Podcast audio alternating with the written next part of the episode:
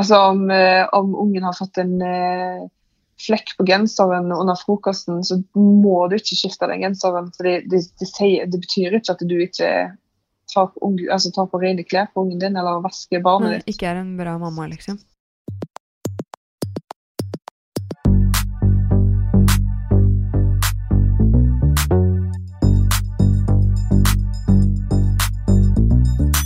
Mitt navn er Mira Khan, og i dagens episode av Mamma jobber snakker jeg med Karoline Kolstø.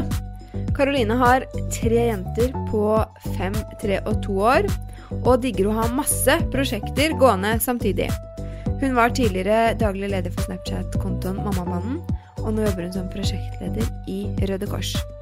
Hva gjør hun når møtet på Teams begynner på kvelden og eldstemann ikke vil sove? Eller når ingen av jentene vil ha på seg planlagte klær om morgenen? Det og masse mer får du høre i ukens episode.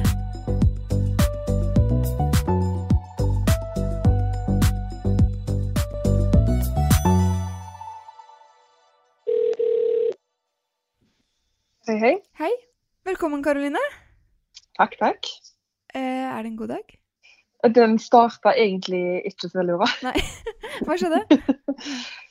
Skal det kaos? Det er liksom, nå er ungene kommet til den alderen der de krangler om hva de skal ha på seg. Og hvis det er en liten krøll på ei bukse, så er det liksom det er krise. Ja. Så tenkte jeg sånn, jeg sniker meg inn i dusjen, tar en kjapp dusj, og så kommer jeg ned.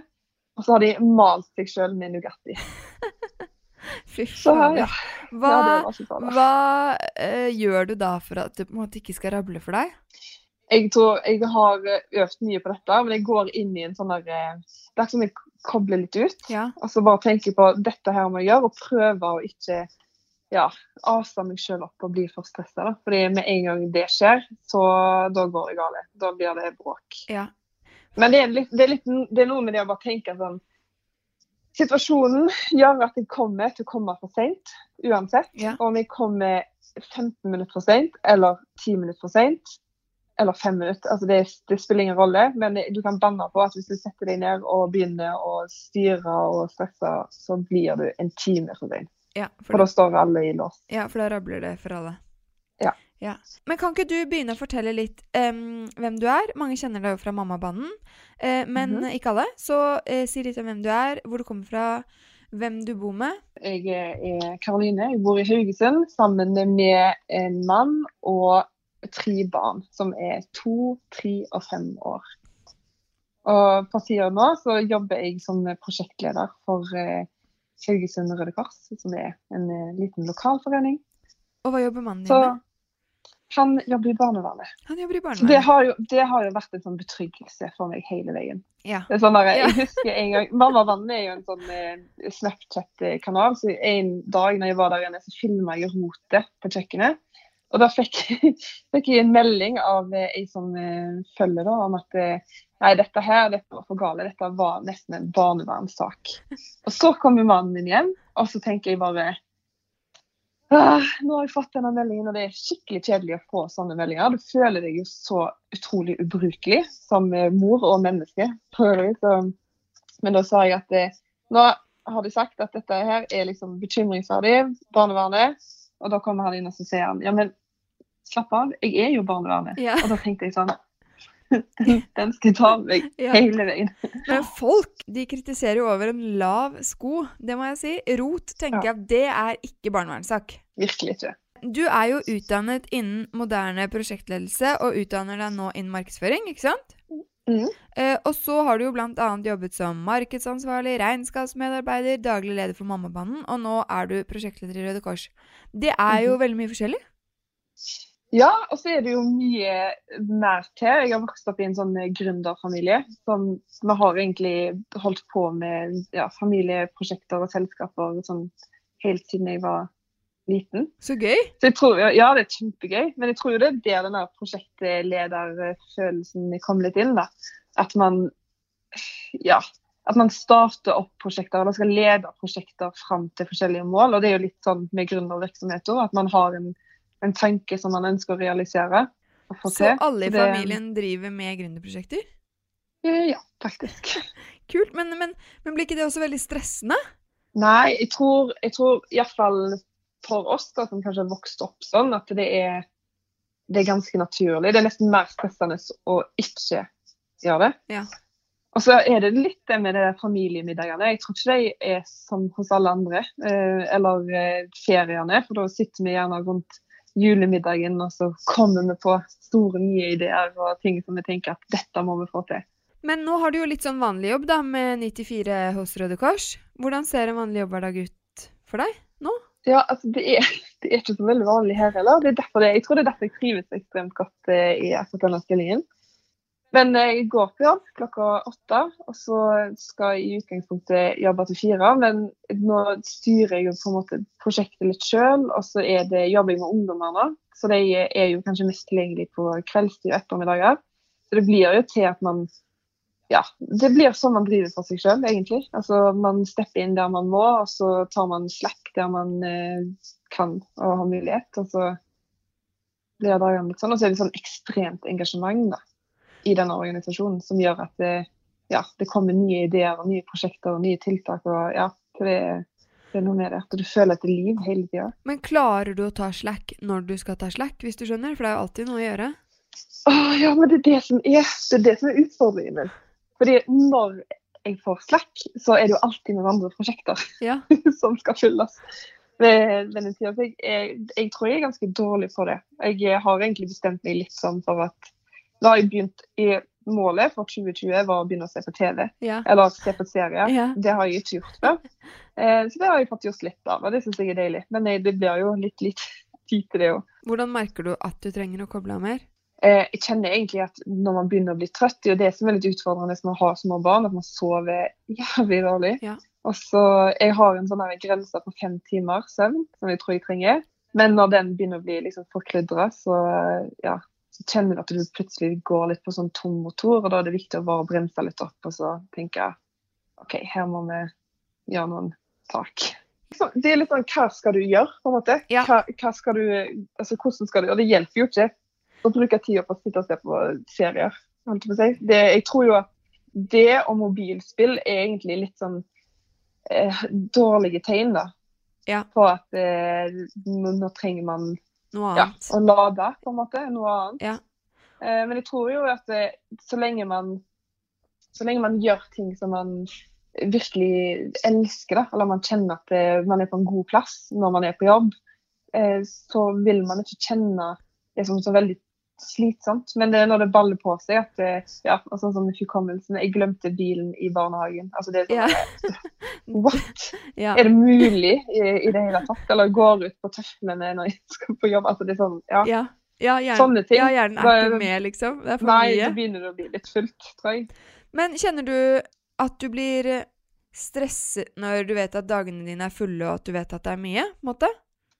Uh, nei, jeg, jeg kjenner jeg blir stressa når det er lite. Fordi da Kanskje litt inne på den der Er det noe jeg har glemt? Ja. uh, og så kjenner jeg at det, så lenge jeg er i gang, så jeg har jeg det egentlig veldig greit. ja. Det er sikkert derfor du får gjort så mye med prosjekter og den type ting, da. Ja, men jeg tror egentlig det er Jeg vet ikke om jeg kan si at det er genetisk, altså. Men jeg, jeg, ser ikke på andre mennesker og tenker og forventer at eh, når du kommer hjem og har lagt ungene, at du setter deg ned foran PC-en og begynne å jobbe, eller Altså, jeg skjønner jo Jeg, altså, ja, jeg skjønner at folk eh, trenger det avbrekket, og jeg tror det er veldig sunt med det avbrekket. Jeg tror ikke nødvendigvis at det, det er sunt for alle å så pushe. Med en gang du kjenner at du pusher deg sjøl, så tenker jeg at da er det ikke bra Men tar du ferie? jeg hadde min første nesten ordentlig ferie i fjor sommer. Eh, Det var ganske spesielt, egentlig, og egentlig litt godt. Og nå i disse koronatider, når det har, ting har på en måte blitt nedskalert av seg sjøl, altså du har ikke hatt noe valg, du kan liksom ikke pushe på, eh, så har jeg, må jeg si at jeg har Siste uka var helt forferdelig. Og så når du kom inn i andre, tredje uka, så begynte jeg å kjenne at det er fader. Du, du får jo på en måte et litt annet perspektiv på ting. Altså, selv om du ja, kjenner at du er ganske lei av å være ikke pedagog eller har ha hjemmebarnehage, så ser du på en måte ungene på en annen måte. Så jeg, ja, jeg priser veldig de som jobber i barnehage. Da. De er ganske heldige som får med seg en så stor del av livet til et, et annet menneske. Ja, Ja. Det er, Og Ja, så det må jeg si. Da kjenner jeg, så jeg, nå gleder jeg meg egentlig litt til å ha ferie igjen. Sånn, da skal jeg prøve å ta skikkelig ferie igjen. ja, Og være sammen med de, liksom. Mm. Kolonial.no er vår annonsør, og i rekken av handletips fra meg, som er selvutnevnt kolonial handlepro, så kommer nå handletips nummer fem. Jeg er jo NM i tidsoptimisme, som betyr at jeg ofte har altfor mye å gjøre, og at jeg derfor må spare inn tid alle steder jeg absolutt kan. Og nå kan man jo egentlig si at kolonial.no allerede sparer meg for masse tid fordi jeg slipper å gå i butikken, men jeg vil gjerne handle enda raskere. Så derfor er jeg veldig fornøyd med funksjonen i appen deres som samler alle mine mest kjøpte varer i en egen liste. For da kan jeg på tre nanosekunder få oversikt. Hva er det jeg pleier å kjøpe? Hva trenger jeg nå? Klikk, klikk, klikk, og svisj, så er jeg ferdig med handlingen. Jeg minner om at alle nye kunder får 200 kroner i rabatt hvis de bruker invitasjonskoden 'mamma jobber' når de handler, og den skal da fylles inn nederst i registreringsskjemaet på kolonial.no. Og tilbudet gjelder kun nye kunder og kun på første bestilling over 600 kroner. Og så kan det ikke brukes på alkohol eller tobakk. Men du, jeg er jo veldig fascinert av mensen. Um, Ja!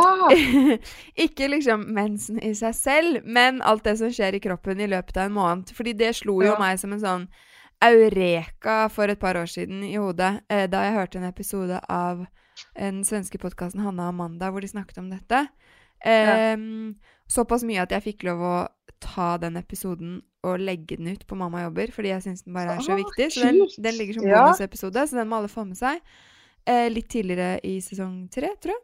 Uh, og så um, hadde vi også forrige uke en uh, Man kan vel ikke si at hun er mensenekspert, men hun er idrettslege med Hun har tatt doktorgrad i prestasjon og østrogen.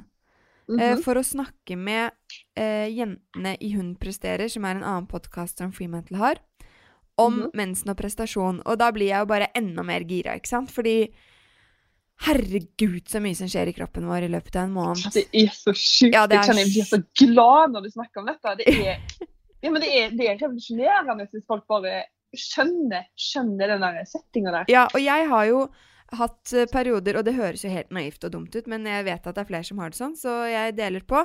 Men perioder eh, på jobb hvor jeg liksom At jeg har tenkt sånn Er det mulig at alle er så sinnssyke idioter, og jeg må si opp, liksom?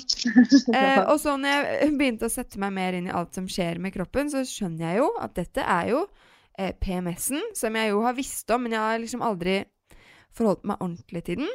Eh, og begynte å legge merke til liksom rundt eggløsning hvor sykt mye mer energi jeg har, og hvor sykt mye mer pågangsmot jeg har, og liksom hvor utrolig mye prestasjonen min på jobb da forandrer seg i løpet av måneden. Mm.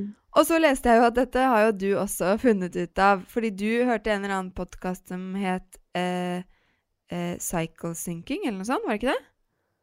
Ja, eller de snakka om det i en podkast. Ja, de snakket om det i en podkast. Og at du også har begynt med sånn å se på prestasjon i forhold til møter og effektivitet og den biten der. Mm. Så kan ikke du fortelle? Jeg, det jeg hørte, det var egentlig bare For det første så var det veldig sånn der Du vet, det høres så flåsete ut. Altså det høres sånn at Ja, mensen skal på en måte påvirke deg så mye som det gjør. altså Syklusen din påvirker deg så mye. Og Det er ganske vanskelig å forklare til folk at dette faktisk stemmer. Men hvis du bare kjenner skikkelig etter Og det var det jeg gjorde. Jeg hørte den podkasten, tenkte ikke noe særlig over det. Men så begynte jeg å kjenne etter hvordan jeg hadde det. Og Én ting er å bruke det i form av å prestere bedre, hva tid du på en måte skal eh, legge vekt på de, de type arbeidsoppgavene, men at det faktisk kan være en unnskyldning til de dagene du har det dritt, og kanskje det, det du skal legge inn den derre si, friperioden din, eller der du faktisk skal lene deg litt tilbake og så senker skuldrene litt, og legger det i de periodene som kroppen din har mest behov for det, det har vært en sånn game changer. da. Men hvordan har du gjort det i praksis, på en måte? Nei, da har jeg eh, Altså, når Nå er jo jeg et eh, menneske som eh, Jeg får ikke sånn himla mye vondt altså, når jeg har mensen, men jeg vil si at jeg kanskje, ka- kanskje litt vondere enn de fleste. Og da er det jo ikke noe vits å trene eller eh, jobbe lange vakter, altså jobbe seint, jobbe mye. Så da har jeg, når jeg blør, da gir vi oss sjøl litt slack. Ja. Og da er det lov å ta seg et ekstra glass vin, og det er lov å sove bitte litt frampå. Eh, ja, og gjøre alle de typer tiltakene der. Og du trenger ikke å fylle hele ukeplanen din. Da går det an å utsette ting. Altså Hvis det kommer inn ting du skal gjøre, at du bare setter det til uka etterpå. Ja. fordi da er det vår, og da blomstrer det, og da er du full av kreativitet, eller jeg er full av kreativitet. Så da legger jeg som regel alltid sånn idémyldringsfaser legger jeg til uka etter mensen. Ja, for du gjør det faktisk også sånn arbeidsmessig. Ja, så legger du opp jeg- kalenderen din nå etter Ja, Jeg gjør det. Altså, jeg har det i kalenderen, så har jeg delt det opp, eh, for det var det de snakka om, eh, at de delte det opp i vinter, vår, sommer og høst. Ja, det er samme som Hanna og Amanda. Ja. Ja, Det er sikkert samme dame som de har eh, En ja, sånn amerikansk fra, da. dame. Ja, Ja, stemmer det. ja. Så der har jo egentlig eh, Altså, det, det årstidene det gjenspeiler mye av det man liksom kjenner og føler på. Så da jeg har gjort det i kalenderen min. Merker jeg ja, her kommer vinteren, og her er våren. og Og sånn kort, da, for de som eh, ikke har fått med seg disse fantastiske podkastene som dere må få med dere, så er det jo basically enkelt at eh, vår er etter menstruasjon, og da eh, begynner på en måte hormonnivået å bygge seg opp, for da skal man liksom eh, begynne å gjøre seg klar til å bli befruktet, ikke Og det er da man får de sjukeste ideene, som om f.eks. skal bare male hele stua rosa. Ja. Eller å gå på shopping når det er vår, det er skummelt. For da skjer alle disse spontankjøp og, og, Og man ja. føler seg fin og Ja, ja. det- for livet er bra. Og så kommer sommer, og det er jo rett før eggløsning og eggløsning, er det ikke det? Det stemmer. Og da, da er du på peak, fordi da skal du tiltrekke deg menn, og du skal liksom være fruktbar, og du skal out there, sånn fra biologens side. Så da føler Ja. man seg bra, og man får også høyden av testosteron og østrogen, som gir liksom den følelsen av at du kan få til alt. Ja, ja, ja. Og så uh, kommer høsten etter eggløsning, og da er, begynner kroppen å bli litt uh, trist, rett og slett, fordi den ble ikke befruktet. um, og går liksom da nedover mot menstruasjonen, og det er jo da man liksom begynner å miste litt mer energi, føler seg litt liksom mer Ikke down, men liksom Da går man ned mot Mm. vinteren, da, hvor, hvor man jo går i dvale. Altså, eller bjørnen går i dvale. Om vinteren går man i Ja. dvale. Eh, hvor man trenger å slappe av mer, som du var inne på. Eh, og dette er jo kanskje ikke den eh, beste forklaringen, hører jeg, men, men hør de podkastene. Og den Ja, ene ligger virkelig. ute på Mamma jobber, fordi det bare Ja, det er helt sinnssykt opplegg. Det, ja, men fordi det er sånn, det er en veldig sånn oppvekker. Og så i alle fall, eh, sånn, sånn som jeg når jeg driver med så mange forskjellige prosjekt, så kjenner jeg at eh, når eh, Og jeg tenker jo at familien er jo et prosjekt i seg sjøl, hvordan man har det. Jeg tror jo det er kjempeviktig eh, for alle mødre i arbeid at man har det greit hjemme. For har man det ikke greit hjemme, så er det vanskelig altså, å få det greit andre steder. Og da tenker jeg vinteren perfekt periode å bare ta en liten sånn statussjekk. Hvor er jeg? Hva vil jeg? Har jeg det greit her i dag, Hva, skal, hva burde endres? Og Det betyr ikke at du skal gjøre noe når det er vinter, men da kan du liksom bruke litt tid på å summe deg litt på det. Og så kommer våren, og da kan du sette i gang. Men du, eh, å være mm, jobbende mamma, det er jo ikke for pingler. Og du har jo faktisk eh, tre ganske små barn. Eh, tre under fem år. Og Mm. tre jenter. Jeg har jo én jente. Eh, nå skal man ikke generalisere, men det er jo mye styrke, stahet og eh, ja, andre ting enn med en gutt, sånn som jeg opplever det. Ja, men vet du hva, takk for at du sier det. For jeg får ofte høre sånn Ja ja, men du er jo heldig da som har tre jenter og ikke tre gutter. Og så tenker jeg sånn Jeg skulle gjerne invitert deg på morgenstellet om morgenen, for å si det sånn. For jeg, vil jo virkelig tro at det er en eh, forskjell der. Altså, man er ikke stor, så eh, Alle er jo ikke like, Nei. men det er, det er et kaos altså, med kjoler. Altså, det er helt vilt. Men hva er det du syns er mest krevende med å være jobbende mamma? Jeg tror egentlig det er tilstedeværelse.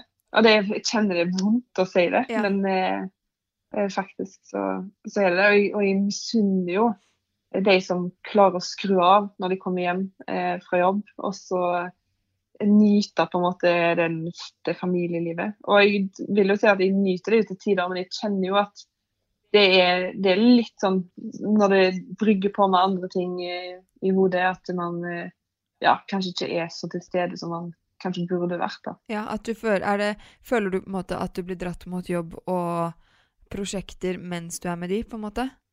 Du kjeder deg Ja, litt? ja, det, ja det, det gjør jeg. Ja.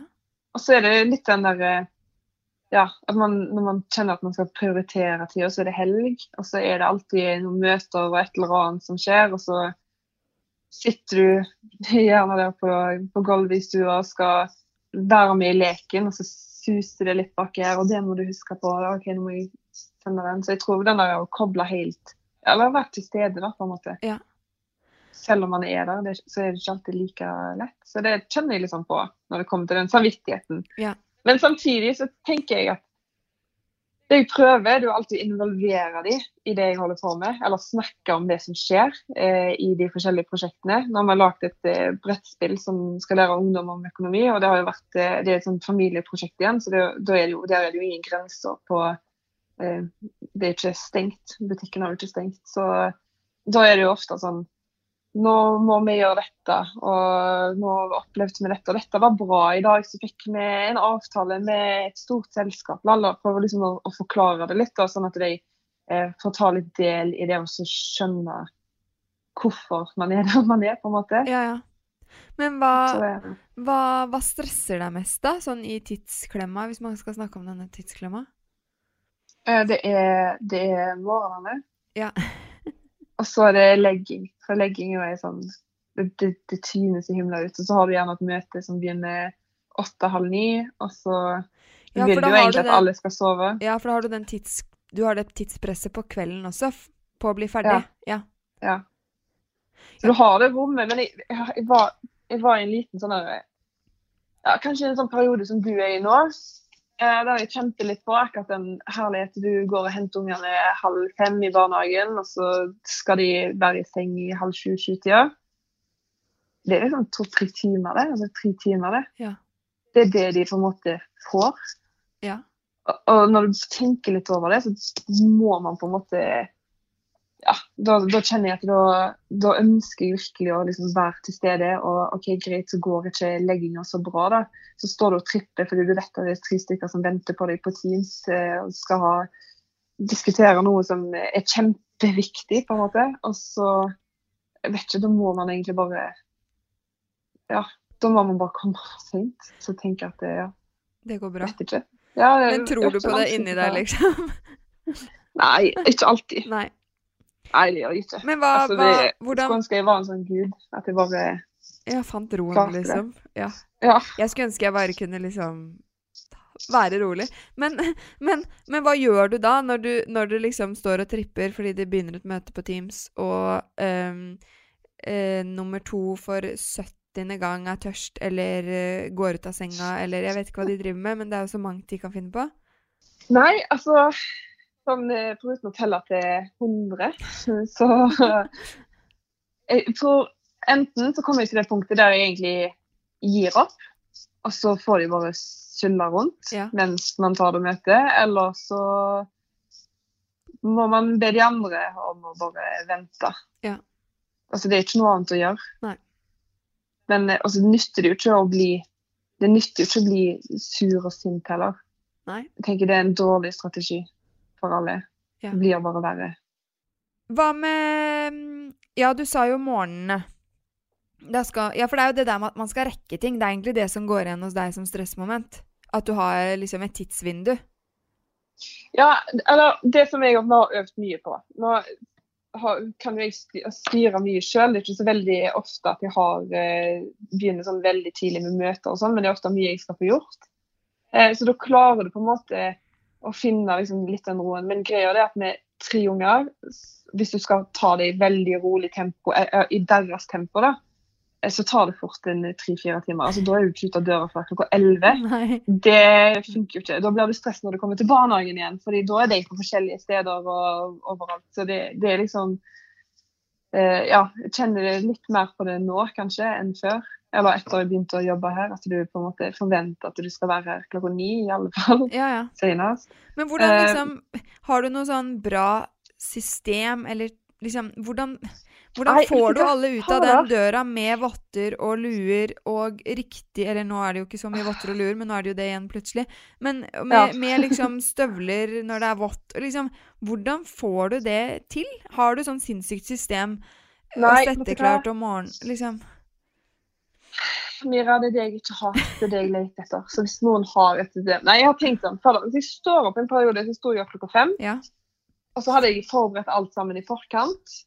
Og så rett før denne koronaen inntraff, da kjente jeg at nå har jeg det. Da hadde jeg lister på telefonen, som når jeg var og henta klær og ting i barnehagen, så kryssa jeg av. Og så ser jeg jo at det handler veldig mye om kommunikasjon mellom foreldre. Der er vi jo kjempedårlige. Jeg tror de altså Sist jeg var fikk en lapp som jeg skulle fylle ut i barnehagen, så sa de bare ta et bilde og send den til oss, du. For Ja. da er det større sjanse at de får den. Så det er jo helt gale. ja. Um, men nå så er det jo totalt kaos igjen, fordi at de får ikke spise frokost i barnehagen. Eh, og så er det klær nå. De skal jo ikke ha klær liggende sted, så da kommer jo alt hjem.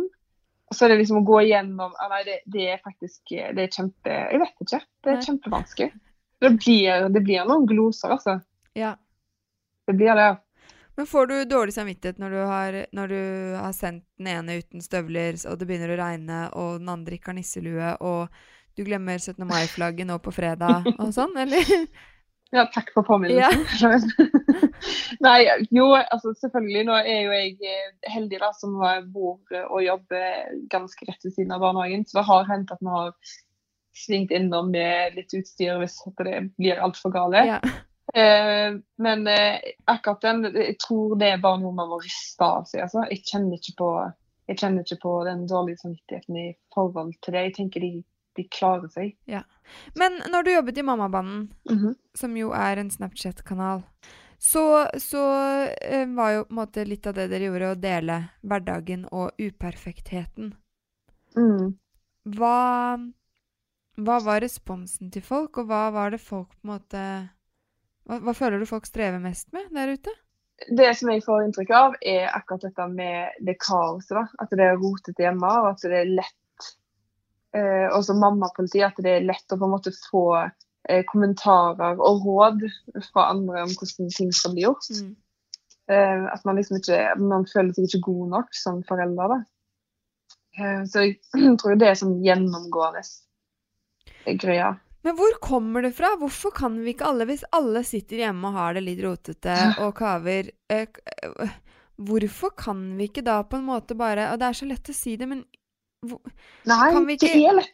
kan vi ikke bare løse det sånn at alle kan være liksom happy med ting? Det. Ja.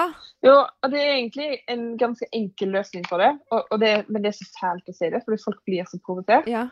Hva er det for noe, da? Men det er bare å ikke bry seg. Ja. For det er det som er det store, eller den store utfordringen. da. Vi er så jævlig opptatt av hva alle andre tenker, og hva alle andre syns Ja. om seg og kanskje familien sin. Og man har ikke lyst, det er jo ingen som har lyst til å føle at det er noen som feiler, hvis du skjønner. Eh, men hvis du ikke bryr deg om det, hvis du oppriktig gir faen i hva andre tenker om deg, så blir jo livet mye, mye lettere. Men det er jo ikke en knapp man kan sette på, og biologisk så er vi jo laget sånn at vi skal bry oss om hva andre syns, fordi vi trenger jo å passe inn i flokken og bli likt for å overleve. Ja, det er, det er sant. Det er ikke, jeg tror det er noe som burde trenes på. Ja. Og så tror jeg det handler om eh, hvordan man tar ting. Og det, det ser jeg jo, det har jeg jo fått mye respons fra hos eh, de som følger Mammamanden. At det de råder, da. Hvis jeg kommer til deg Mira, med et råd, så kan du velge om du vil bli eh, hva heter det, offended, Ja. eller om, om du skal ta det til deg. Fordi jeg tror jo at alle råd er, det er jo velment. Og så, vel, så handler det litt om hvordan vi tar, eh, tar de. Ja, og så ikke tenke så mye hva alle andre ja, syns. Ja. Altså om, eh, om ungen har fått en eh, flekk på genseren under frokosten, så må du ikke skifte den genseren. For det, det, det, sier, det betyr ikke at du ikke tar unge, altså tar på rene klær på ungen din, eller vasker barnet ditt. ikke er en bra mamma, liksom. Nei. Det jo, men det er den, det er noe med den følelsen at det er ikke noe kjekt å kjenne på at man ikke er god nok. Så jeg skjønner jo at det Ja. Det blir litt sånn. Men har du en sånn indre peptalk eller noe du sier til deg selv for å finne liksom styrke og ro når alt er kaos på morgenen eller ettermiddagen eller Ja. Det blir bra. Dette blir en bra dag. Det sier Ja. jeg til meg hver eneste dag. Ja, sånn fake it till you make it uh, Ja, approach? men det er litt fake it to, you make it. For går du rundt og så smiler, så blir det bra. Bare prøv alltid å tenke positivt. Altså at det går over. Ja. Eh, men så kommer det selvfølgelig dager der det ikke går. Og da tenker jeg, vet du hva, faen. Så det er lov å ha en dårlig dag, altså. Ja. Det er lov å være sånn I dag har jeg en dårlig dag. Ja, og ikke være perfekt. Det er lov å bli Ja. sint. Ja, det er lov å bli sint. Ja. Storytel er vår annonsør, eh, og i dag har jeg en litt gøy anbefaling som jeg er veldig fornøyd med at jeg har funnet på. Eh, For som jeg og Karoline snakker en del om i denne episoden, så får man jo ofte gode råd av venner som man egentlig har lyst til å implementere i hverdagen, eller man kommer i gang med en egentlig ganske god vane, men man klarer ikke å holde på den. Peder Kjøs og Petter Wallas har laget en bok om akkurat dette temaet, og den heter Aldri gi opp hvordan skape vaner som varer. Som de da også har lest inn som lydbok, og som er tilgjengelig hos Storytel. Altså, trenger jeg å si mer?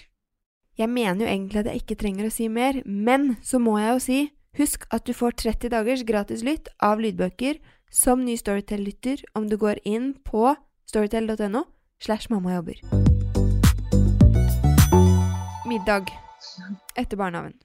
Åh, jeg er så dårlig på det òg.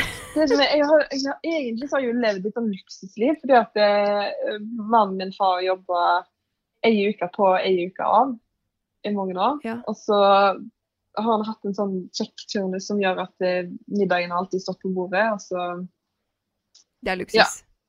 Det er kjempeluksus. Og så når jeg skal lage sjøl, så blir det litt sånn der eh, Ja, det blir litt sånn halvvis, Pasta og brokkoli. halvvis middager. Pasta og brokkoli. Ja, litt sånn pasta og brokkoli og litt sånn uh, frossenpizza og Ja, jeg vet ikke. Nå har jeg veldig småspiste unger, så jeg er bare fornøyd at de spiser noe når vi lager mat. Ja. Men eh, det er en sånn kabal som vi holder på å finne ut av nå, når han har fått eh, åtte til fire jobb og ja, jeg kommer hjem rundt samme tid. Det er jo kaos. Og så er det dette med å forberede dagen før. altså Det er sikkert mulig, men eh, jeg, vi må liksom bare finne ut av det. For Men det, det verste, det verste av alt er når Ja, kanskje sånn frokost, og så går jeg i dusjen, og så gir jeg Dette var jo før, når han eh, jobba vekke. Så fikk de frokosten på, på badet. Ja. For da skal de ha kontroll. sant? Da var de jo ett, to og fire år. Så da satt de der og spiste med seg dusja, og det var helt greit, det. Og så helt til de går rundt og så snakker om at, at jeg låser de inn på badet. Jeg gir de frokost inne på badet, liksom. Det høres jo helt crazy ut. ja, til folk, liksom. Ja, ja, ja. ja. Ja, for da har han vært sånn som handler og lager middag og alt sånn, men nå må dere begynne å dele på det. ja. Nå, Men da kommer dere hjem samtidig etter jobb, sånn at dere er Ja. på en måte to voksne og tre barn? Fordi å være Ja. voksen på tre så små barn etter barnehage, det går det egentlig? Det går egentlig greit, det, altså. Ja. Ja. Jeg tror, ja, jeg tror Men det handler litt om det overlevelsesinstinktet. Ja. At det går fint. Du, du fikser det på en måte, og så gjør du ting på din egen måte. Men Men, jeg har jo vært OK, jeg skal fortelle en hemmelighet. Dette er skikkelig fælt. Ja. Ok, det, det er nesten litt sånn Jeg vet at det er sikkert mange eh, foreldre der ute som eh, at det knytter seg litt i magen. Men når jeg er alene Ja. med ungene og skal gi dem middag, Ja. så dekker jeg på til tre. Ja. Og så serverer jeg dem mat. Og så styrer jeg, for det er alltid litt tørking, og så noen som føler, så holder du på. Og mens jeg på en måte eh, orger med dem og rydder, så tar jeg meg en gaffel fra kjøkkenbenken. Altså jeg setter meg ikke ned. Og jeg tror jo det er på en måte Altså, Det gjør jeg òg. Er det hemmelighet? Nei, Jeg vet ikke det, dette er en stor diskusjon hjemme hos oss. Ja. Sånn virkelig. Ja. Fordi at han forventer at vi skal sitte rundt middagsbordet alle sammen, og så skal vi spise og ha en, ja, snakke om hvordan dagen har vært. Ja. Jeg er ikke der i det hele tatt. Det går ikke. Nei, altså, nei. De ungene mine sitter liksom og hopper, og det er liksom helt eh, Ja, det er bare kaos. Så da er det liksom en enkel måte å gjøre det på. Men så fint at du gjør det. Kanskje det er mer normalt enn det Ja, eller jeg, jeg, Ambisjonen min er jo at vi skal sitte sammen som en hyggelig familie og snakke om dagen. Ja. Eh, det er jo mitt store ønske, men nummer én, barna mine er superkresne. Eh, og det er sikkert mange som vil komme med råd om det, og at det er bare fordi de må smake på ting 100 ganger og sånn. Jeg var sånn, jeg òg. Det går ikke over før man er 18 ca. Eh, så det gidder jeg ikke å kjempe med. Så jeg lager én middag til de, og så spiser de. Og så Ja. iblant så setter jeg meg ned med de, men da spiser jeg ikke, liksom. Og så Nei. spiser jeg av mannen min etterpå. Det skjer i hvert fall 50 av uka, altså. Åh, vet du hva, det skal jeg ta med hjem og så fortelle. Fordi det, det hørtes veldig smart ut. Ja, nei, det syns jeg ikke du skal føle på. Nei, jeg synes det var bra. Så tenker jeg alltid sin tid. sant? Når vi Ja. blir eldre, så har vi liksom mer å gå på. Ja. Ja, bra. Ja. Takk. Takk, takk, takk. Eh, men legging, det sa du at det er jo eh, et prosjekt i seg selv. Når legger de seg? Eh, de legger seg eh, cirka Vi begynner vel på kveldsstell rundt eh, klokka seks. Og da tar du alle under én kam, på en måte. Ja, da er det samlebånd. Så alle inn på Mm. badet. Pysj, kveldsmat, pussetenner, lesing. Ja. Eh, ja, leser. Med, de to minste de deler soverom, så da leser for dem, mens den eldste leser i bok på rommet sitt. Ja. Og så spiller vi av noen sanger, og så sovner de ganske greit. Men den eldste er litt elektrisk, så det tar litt lengre tid. Ja. Og så setter du deg ofte og jobber, da. Ja, Ja. Ja. Da blir det jobb. Eller noe TV-serie. TV-serie. Ja. ja, prøve på det. Har dere, har dere fast fordeling på hvem som gjør hva hjemme? En som tar oppvaskmaskin, en som tar klær og sånn, eller gjør alle alt? Nei, vet du hva, det, det, det er litt sånn kaos. Og det her tenker jeg at det er for å være på en måte produktiv. Og jeg tror egentlig for å, for å ikke skape de største diskusjonene Vi diskuterer liksom ikke så mye om det heller, men bare for å ikke havne i den klemma at det ikke er rene klær, f.eks. Så tror jeg egentlig at det, vi må lage et system på ja, Tidligere så har det vært enten så har jeg gjort alt, for han har vært vekke, eller så har han gjort det meste fordi at jeg har tatt igjen ting når han ja, er hjemme. da. Uh, og nå, når vi, Dette er en helt ny tilværelse for oss, uh, Mira, så dette burde vi egentlig ta en liten update på etter hvert. Når begge to er hjemme. Sånn, fordi det, det er litt sånn Ja, jeg vet ikke. Men det, det skjer at det, det ikke er, er rene klær. Og det har hendt at jeg har vært og kjøpt nye klær fordi at jeg ikke venta på at det, at det skal bli tørt. Det er fader meg, det er galt, altså. Det er ikke bra. Men fordi når han tidligere har jobbet vakter, da har han vært borte, har han vært borte liksom hele uka fra altså morgen og kveld? Så da har, du hatt, Ja. da har du hatt alle tre alene en hel uke? Ja. Og jobbet 100 Ja, det har vært tidligere tider der du har alle tre alene. Ikke Men da har jeg som regel vært i permisjoner, men det er nesten mer slitsomt. Ja, da har du jo aldri fri. Nei. Nei. Nei. Nei. Og så skal det jo sies at det, jeg er jo prisa med kjempe, kjempegode beste, eller deres besteforeldre, da. Ja. Foreldre og svigerforeldre som er gode på å steppe inn. Og det er ingen selvfølge.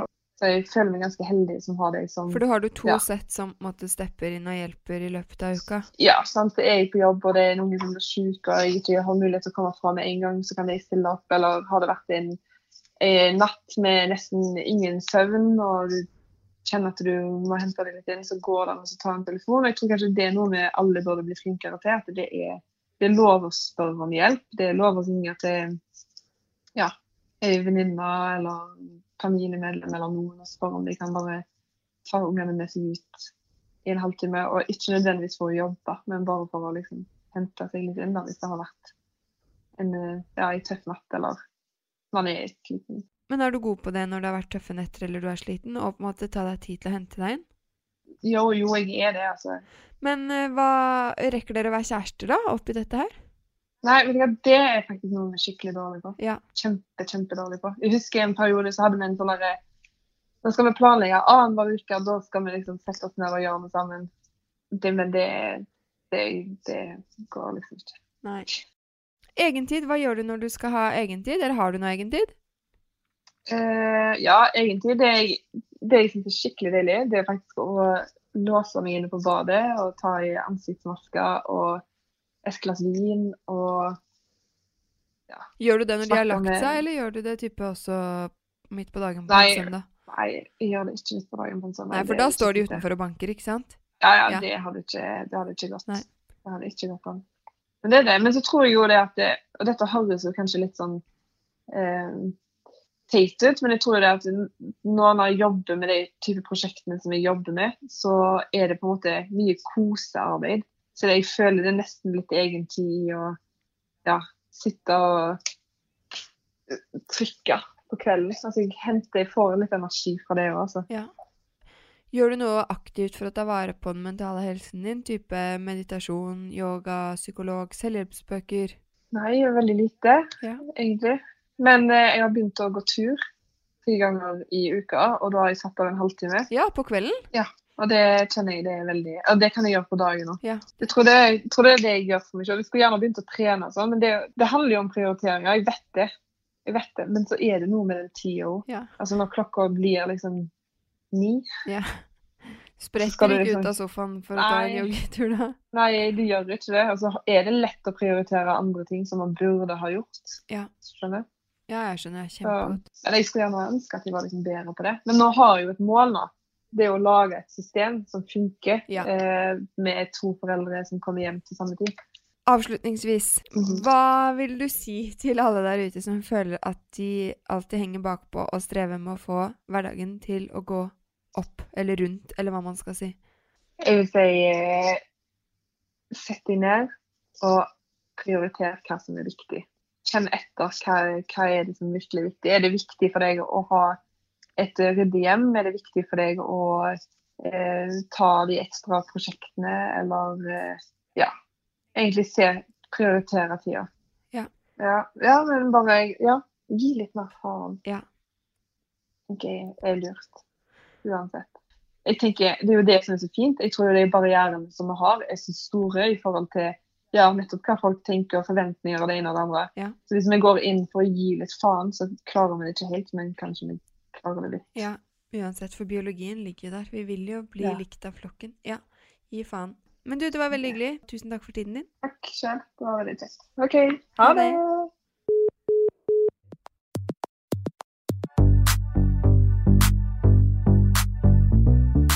Takk for at du har hørt på Mamma jobber-podkast. Jeg blir kjempeglad hvis du legger igjen noen stjerner i iTunes. Og husk at du kan følge med på Instagram at Mamma jobber-podkast. Og ikke minst at du gjerne kan sende meg melding med forslag til gøye eller spennende gjester som du tenker at bør være med i podkasten.